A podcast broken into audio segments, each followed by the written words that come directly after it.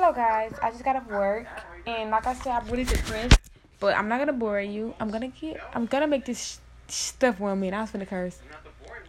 Life is sad. Life is hard, but I mean, people don't really care, cause you know when you cry and wipe your own tears away. I mean, you don't care what nobody else think about you. Yes, I'm depressed. Yes, I hate everybody. Yes, I hate life. But I'm still gonna make the best of it because I got a good 40 years left of life. Hopefully. Anyways, guys, always try to. I hope that you have family who care, you know, about your depression because I don't. But it's fine with me because I mean I'm a very close up person, anyways. Life, life is hard. Depression is hard, but we'll get through it. Life is depressing.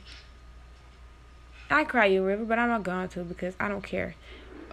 But I'll I'll upload about depression on Friday, Saturday when I don't work, or Sunday. I don't know.